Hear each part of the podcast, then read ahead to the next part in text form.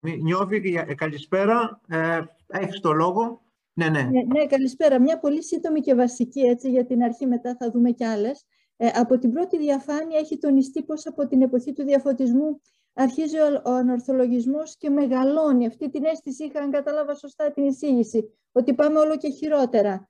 Ε, δεν νομίζω ότι είναι έτσι. Όταν πρωτοεμφανίστηκε ο διαφωτισμός και γίνανε τα πρώτα κινήματα, ήμασταν στο μαυροχάλι πιθανά σαν ανθρωπότητα.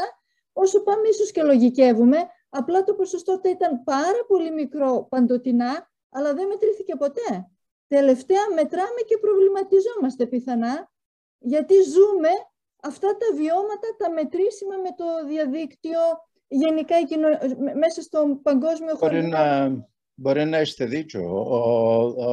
τώρα το μετράμε, ενώ ναι, παλιότερα ναι. δεν το μετράγαμε. Θετικό είναι και αυτό, είναι κομμάτι του διαφωτισμού. Συνεχίζουμε το διαφωτισμό, τον ορθολογισμό και άρα στο τι κάνουμε να μείνουμε ώστε αυτό να, να προχωρήσει θετικά. Ε, ε, ε, στον πανεπιστημιακό χώρο μου που το ζω καλύτερα ή και στη μέση εκπαίδευση που έχω αρκετούς ο, ο φίλους και συζητάμε συχνά, α, εκεί με έχει ε, προβληματίσει λίγο η αποστράτευση.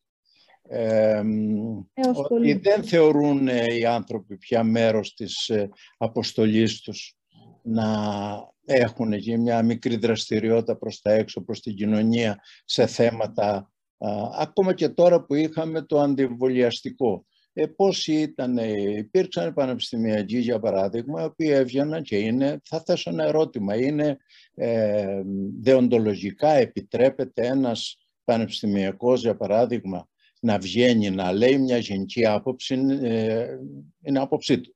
Αλλά σε θέματα που δεν είναι θέμα άποψης, ότι η Αγία Μετάληψη δεν μεταδίδει το, το... επιτρέπεται αυτό; Ναι, επιτρέπεται σε θέματα που είναι καθαρά ε, επιστημονικά.